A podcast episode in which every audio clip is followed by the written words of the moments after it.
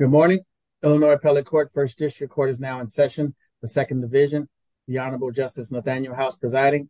Case number 22-0938, Jacqueline Burdi and Nicole McCurdy as successor trustee of the Christian Pearson Trust versus Judith McCurdy. Good morning. My name is Nathaniel House. I'm a judge of the Illinois Appellate Court and presiding over this case with me today are Justices Margaret McBride and Cynthia Cobb. Uh, we're going to proceed as follows remotely. Uh, we're going to allow each party in turn to have 10 minutes of uh, uninterrupted presentation and that each party will be given questions after their presentation. We normally do not interrupt during that 10-minute presentation unless we want to redirect you to a subject that we think is especially important. With the parties who going to make a presentation today, please state their names for the record and the party they represent, beginning with the appellant.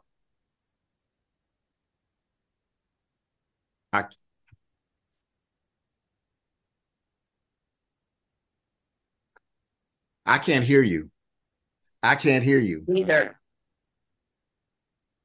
What's that phone doing? Is that your phone? That's another party, Justice. Okay. You're wasting time because I can't hear you. Just to check, can the court hear me? Yes. Yes. Thank you, Your Honors. Mr. Rueda. Do you want to adjourn for 10 minutes and see if he can straighten out his technical issues? Um, I'll just have him log off, Justice, and then try to log back in. So just stand by. Okay. All right.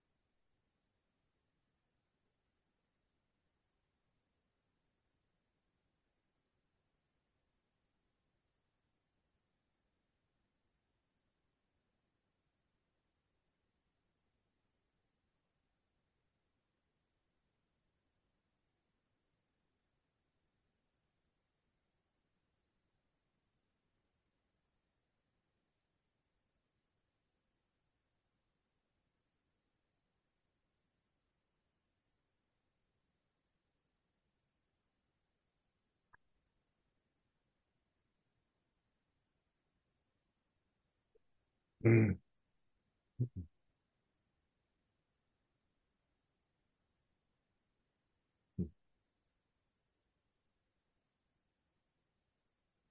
Good morning. Good morning. This is Edward Rueda. I'm sorry. I had to seek alternative means. All right, uh, Mr. Rueda. Did you hear what I said before, before we asked you to identify yourself? Did you hear everything I said?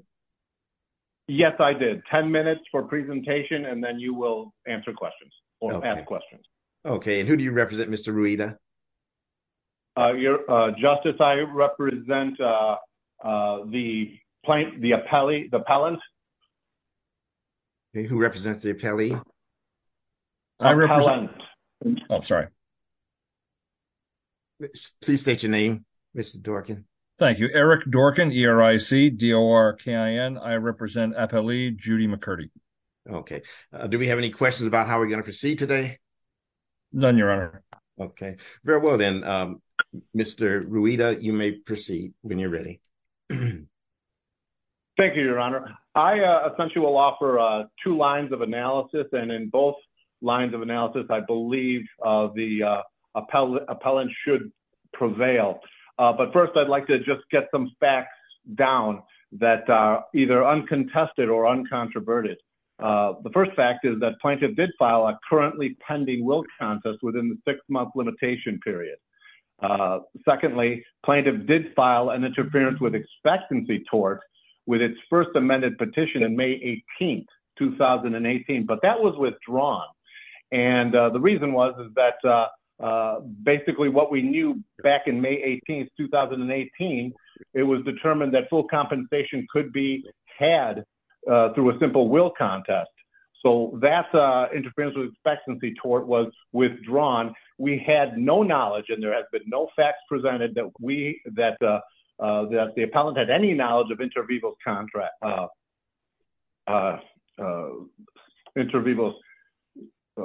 statements. Anyways, forward, on August 20th, 2019 was when the first time uh, the appellant discovered suspicious inter vivos transfers from the decedent to the defendant. And plaintiff filed related tort claims on those on November 4th, 2019. And it was because of this late discovery that plaintiff never had the opportunity to file these tort claims within the six-month period. And there's no controverting evidence whatsoever for any of these statements. So basically, with regards to the question in this case, does the probate six-month limitation period apply to bar plaintiff's tort claim, uh, Your Honor? Uh, the answer is no. And the first district has already confronted this issue in a certified question. And I'll paraphrase in the Rao case, that's Lucio v. Rao. Uh, and I'll paraphrase that certified question. Uh, does the six-month limitation period for bringing a contest to the validity of a trust apply to a tort action for intentional interference with an expectancy? And the answer is no. And the Rao issued a two-step Uh, uh, analysis for that. And the first step, I think, is the most important one. And that is the general rule is that the Probate Act only applies to petitions and not tort actions. The exception to the general rule are the Robinson factors. That's Robinson versus First State Bank. Robinson is the exception to the general rule. So some of the Robinson factors at issue in Rao were, was the trust contest available to the litigant? Was he aware of his legacy? Was there an opportunity to contest the trust and to obtain complete relief? Did the plaintiff choose not to file a trust contest? For example, did he have an agreement or a settlement and uh, abandon his claim? None of those facts, the Robinson factors, were present in that case. Similarly, none of those types of facts are present in our case. Uh, uh, in the present case, plaintiff never had the opportunity to file the tort claims within the probate six-month period because inter vivos transfers were discovered over a year later after the uh, expiration of the April 6, 2018 deadline. That's the six-month probate deadline. But on another front, when reviewing this case law, uh, I believe you never, ever really have to confront Robinson exception to the general rule if you don't file, or I should say, if you file a will contest within the six-month period. Unlike Robinson, unlike the Ellis case, unlike the Bjork case, unlike the Rao case, we have filed a will contest. So if a will contest is in place, then the concerns of Robinson, in our opinion, are non-existent. Uh, Robinson basically states that uh, if you have a validated will in place, courts that come in after the six-month period do are barred because that can uh, constitute a collateral attack on the will or constitute some sort of circumvention of probate jurisdiction. Those problems are not present in the present case because we have a valid will in place. Is my time minutes up? Okay, uh, you have another um, couple of minutes, but if you don't, you don't have to use it. Okay. If you did. So in our case, your uh, Justices, in our case, we did file a will contest. None of the problems or the policy concerns of Robinson are at all present. So the general rule should apply that tort claims are governed by 13-205 of the general rules of civil procedure, and we should be allowed to continue counts one, two, and four of the second amended complaint. Uh, I'm ready to answer questions, uh, Justices. All right. Uh, do we have any questions? Uh, I I have a couple. You just said that you are contesting counts one, two, and four, right? Correct. Mr. Rita? All right. Now, um, count four involves Nicole uh, Nicole McCurdy. It did involve her as an individual. Is that correct? Yes. All right. And you didn't timely file a notice of appeal in capacity, and in fact, the motion to add her was denied. By. Did you hear me? Uh, actually, I did not. I know it was something oh, about... Uh, oh, you kind of broke up. Did anyone else hear me? Because your voice broke up. Yeah. Oh. Well, I guess my internet is a little unstable. I'll try to... Can you hear me now? Is it still scratchy? I can hear you now. Are the Justices able to hear me? Yeah, but you do fade. You break up. Okay. You come in and out. Okay. Well, I may try to move. I may try to move. Um, Oh, now you're frozen. My question to you, Mr. Reed, is there is no count four. I'm going to move the... I'll move up a minute, if you will. Okay. Uh, I was not able to hear her question, and uh, maybe if she submits it in writing or something, we can do something about that. Uh. No, I'm going to try it at this... Any better? Yes. Initially, yes. Yes, it is a little better. Okay. My only question is, is that Nicole Purdy... If I uh, may have misstated the last name. She did not file a timely notice of appeal as an individual, and you're you're you're insisting that you're appealing count four. Opposing counsel has... I agree. So we don't have count four before us. Is that... I mean, do you agree with that or not? I absolutely agree, and I am sorry, Justices, that was an oversight by by myself. You you are correct. All right. That's really all I have. Okay. Justice Cobb, any questions? No, I have none. Thank you. Uh, I got one question, and maybe uh, Mr. Dorka can get to it when he gets his turn. You know, these cases talk about uh, we don't want to rock the boat if there has been no will contest filed because we don't want to upset wills, the finality of wills. But here we have a case where it's not really um, filed. I mean, final. I mean, this will uh, is admitted to probate, but it's not final. In other words, uh, whatever provision of the will, there's been no distribution, and therefore we're not really upsetting the status quo of parties. So are we really talking about whether or not a will contest was filed, but whether or not uh, a will was admitted and is uncontested and the proceeds of an estate distributed when we're talking about prohibiting this tort case? What is it? Um, okay, well, uh, if, I understand the question, uh, Robinson itself limits itself to uh, cases where a a will has become validated. So you were right, Your Honor. And in our case, a will has not become validated because it's currently in dispute. It's being contested.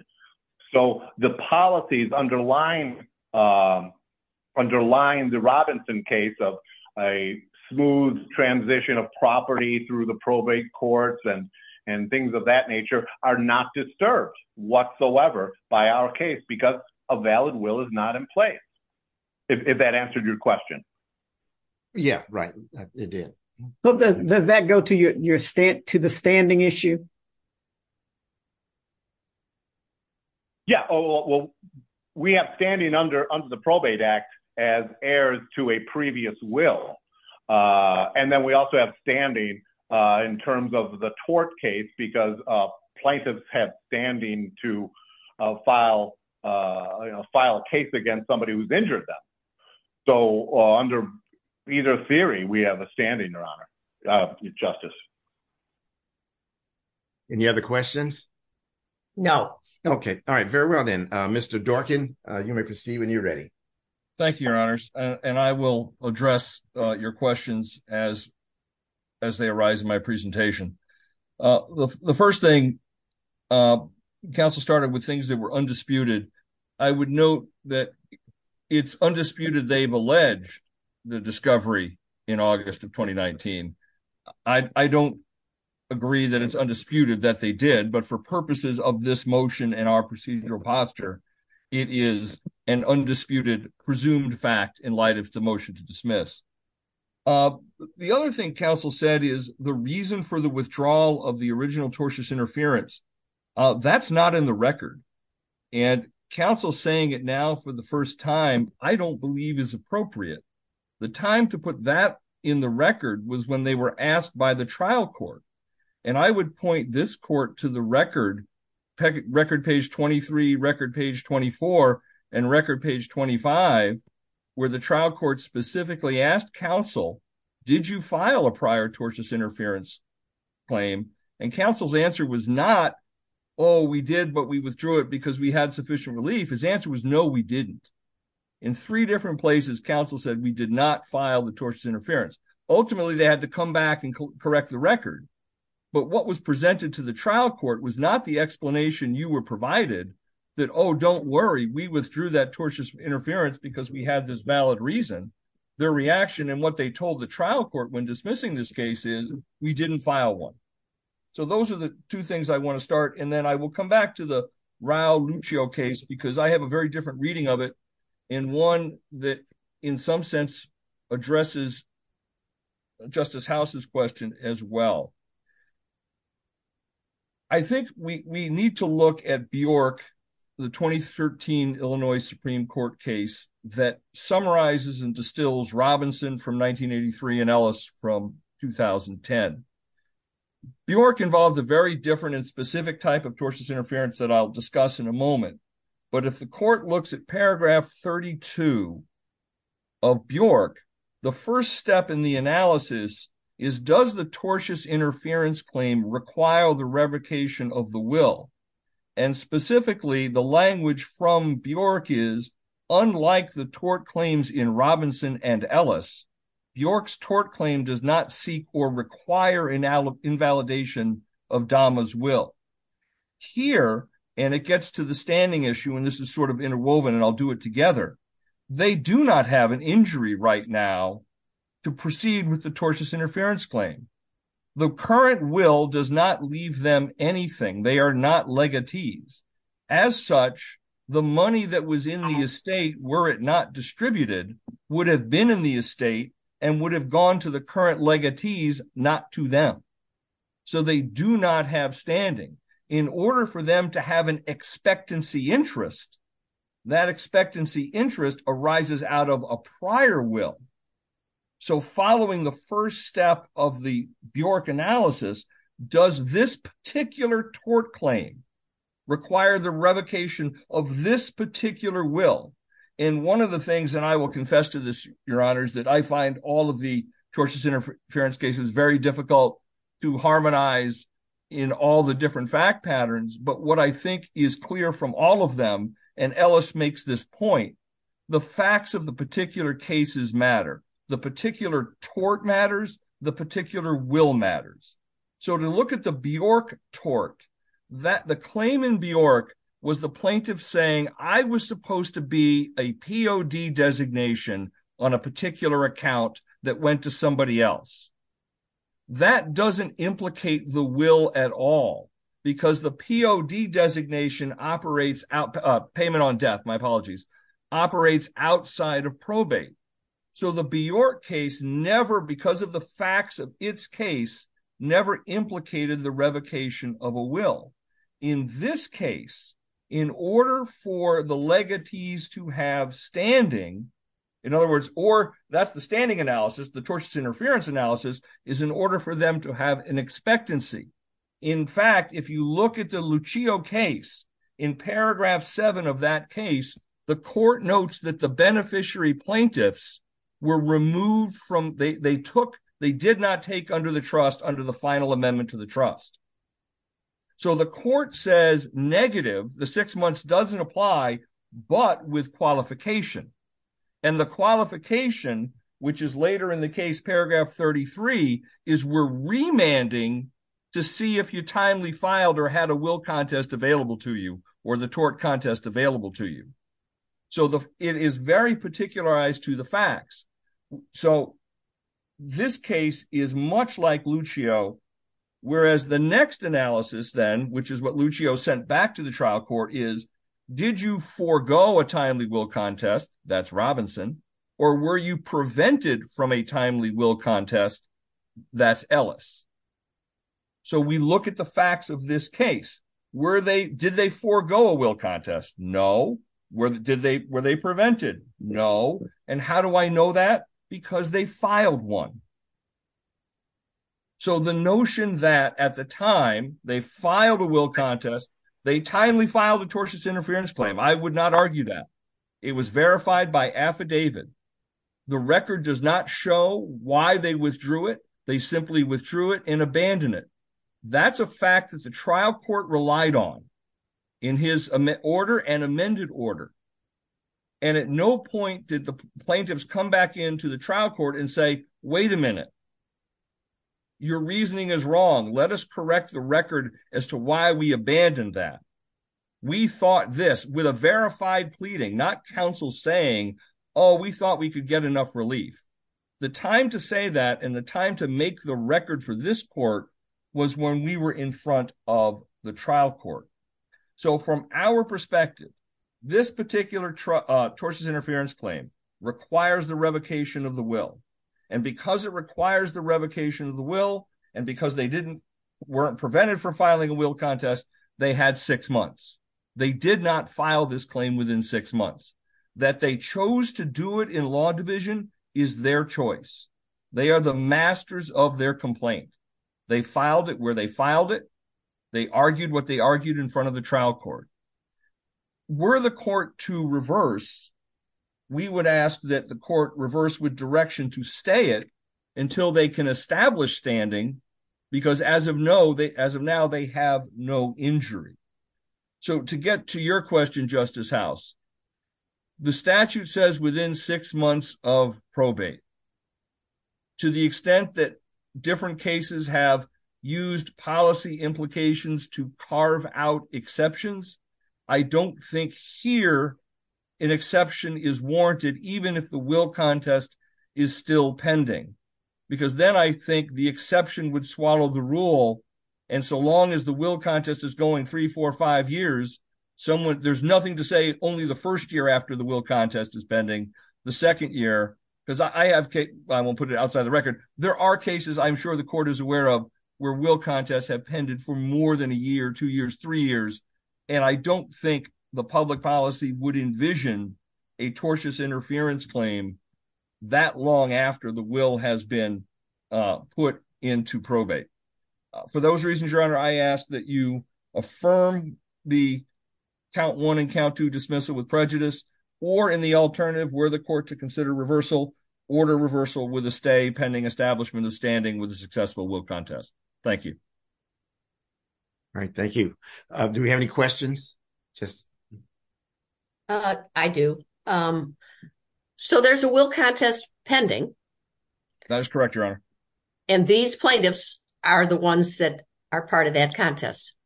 That is correct, Your Honor, because they have an interest in the prior will. Yes. Right. But you're saying they don't have standing in the other case?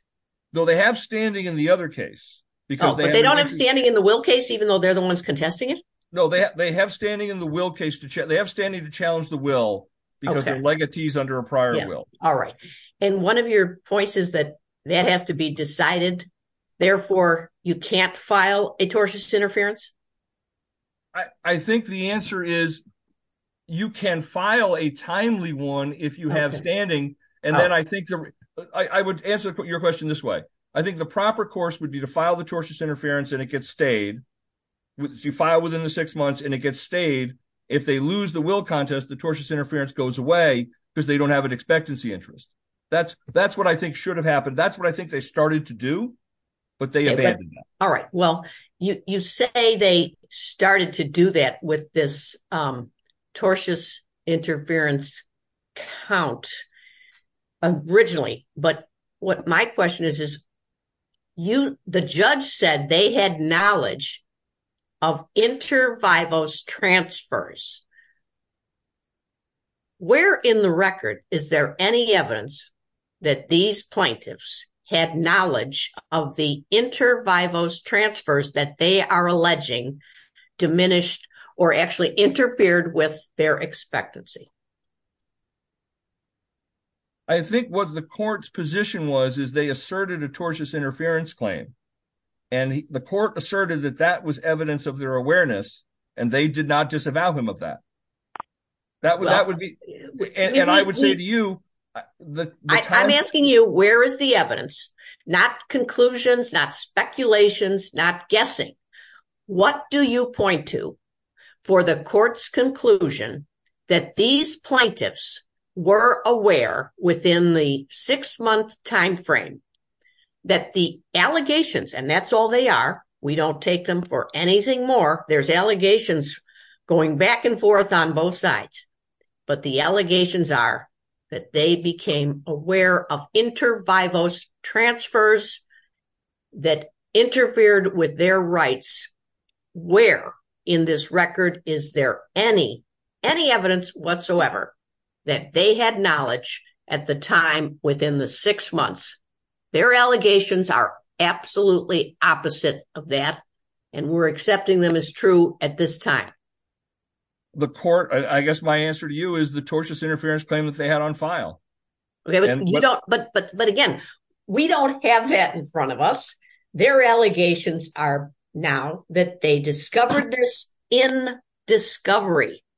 So if there is, if if you can't explain to me how the judge reached a conclusion about knowledge, then we accept the allegations that through discovery, they became aware of inter vivos transfers that resulted in an interference, a tortious interference. So I guess your answer is, I don't know what your answer is.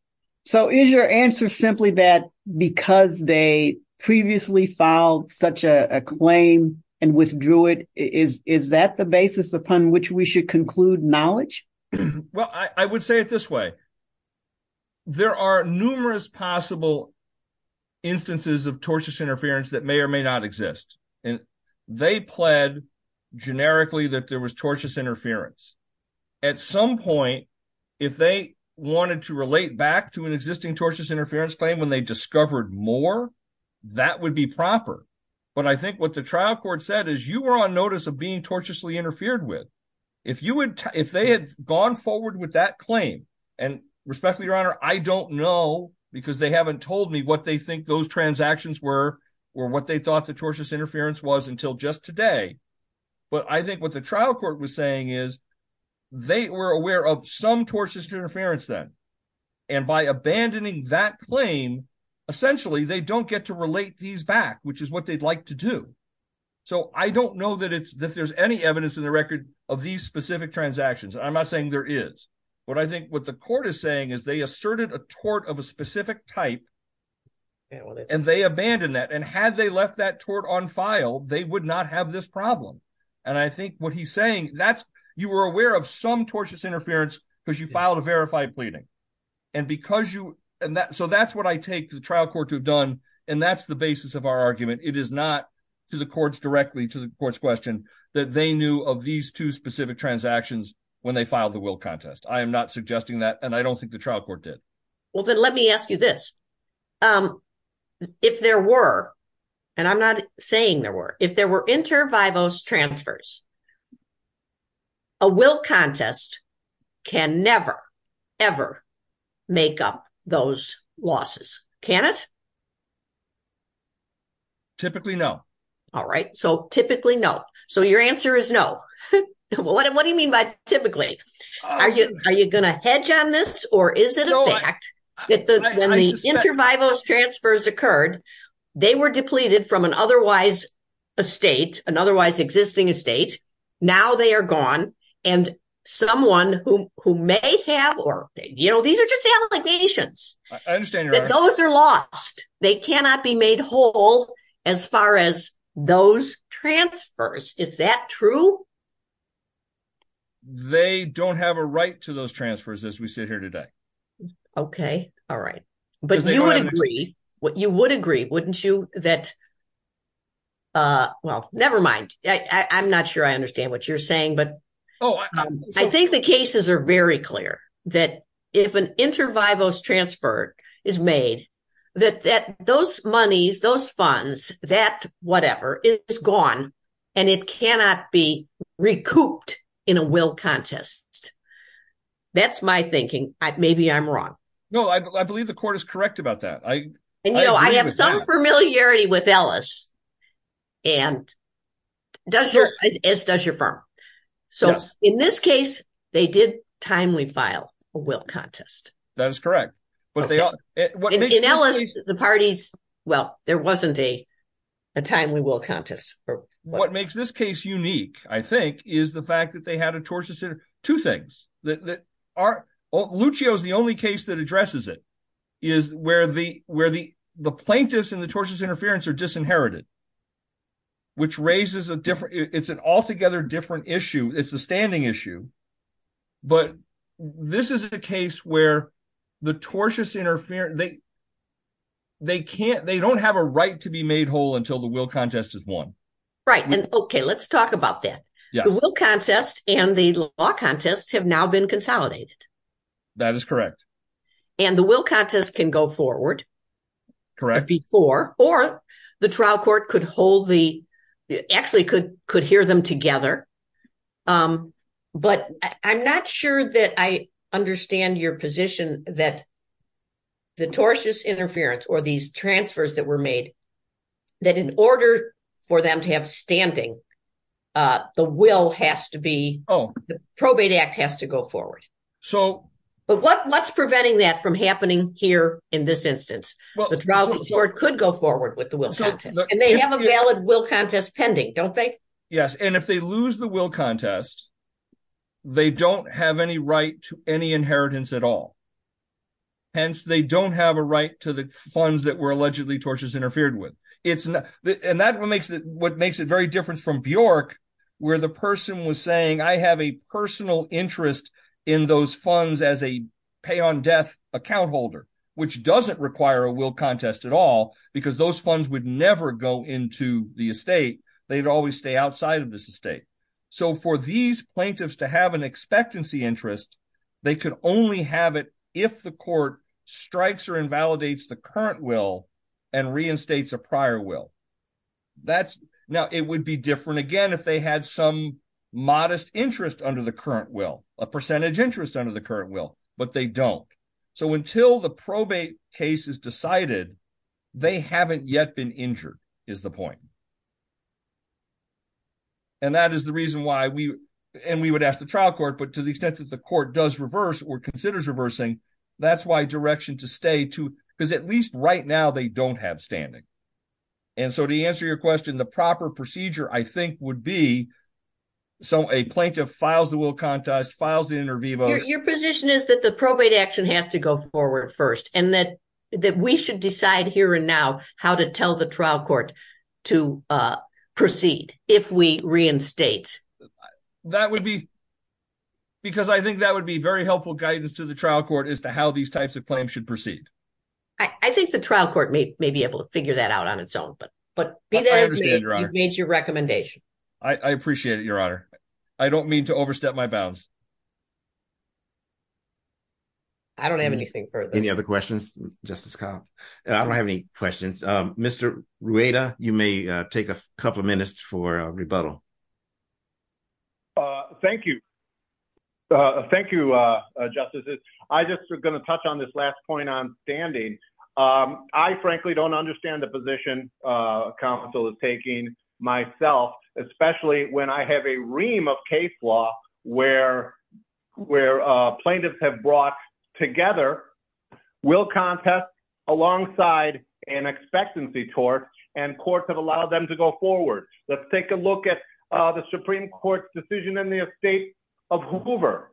Exact same scenario. The court stated you cannot dismiss the um, uh, complaint because we are not sure uh, if the will contest will adequately compensate the defendant, I should say the plaintiff, for all his injuries in that case. The heart-to-heart, same scenario. The estate of Jeziorski. And I mentioned that case in my brief.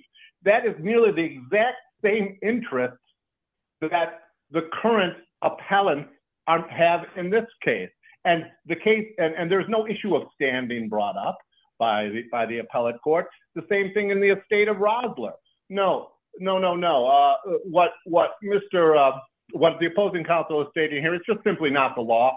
And if it was at one time the law, it was dispensed with 40 years ago in the 1980s. That's all I have, Your Honor. Thank you. Any other questions based on what he just said? No. Okay. All right. Very well. This this case uh, was well argued, well briefed. We'll take it under advisement and we will issue a decision in due course. Thank you very much and have a great day. Thank you.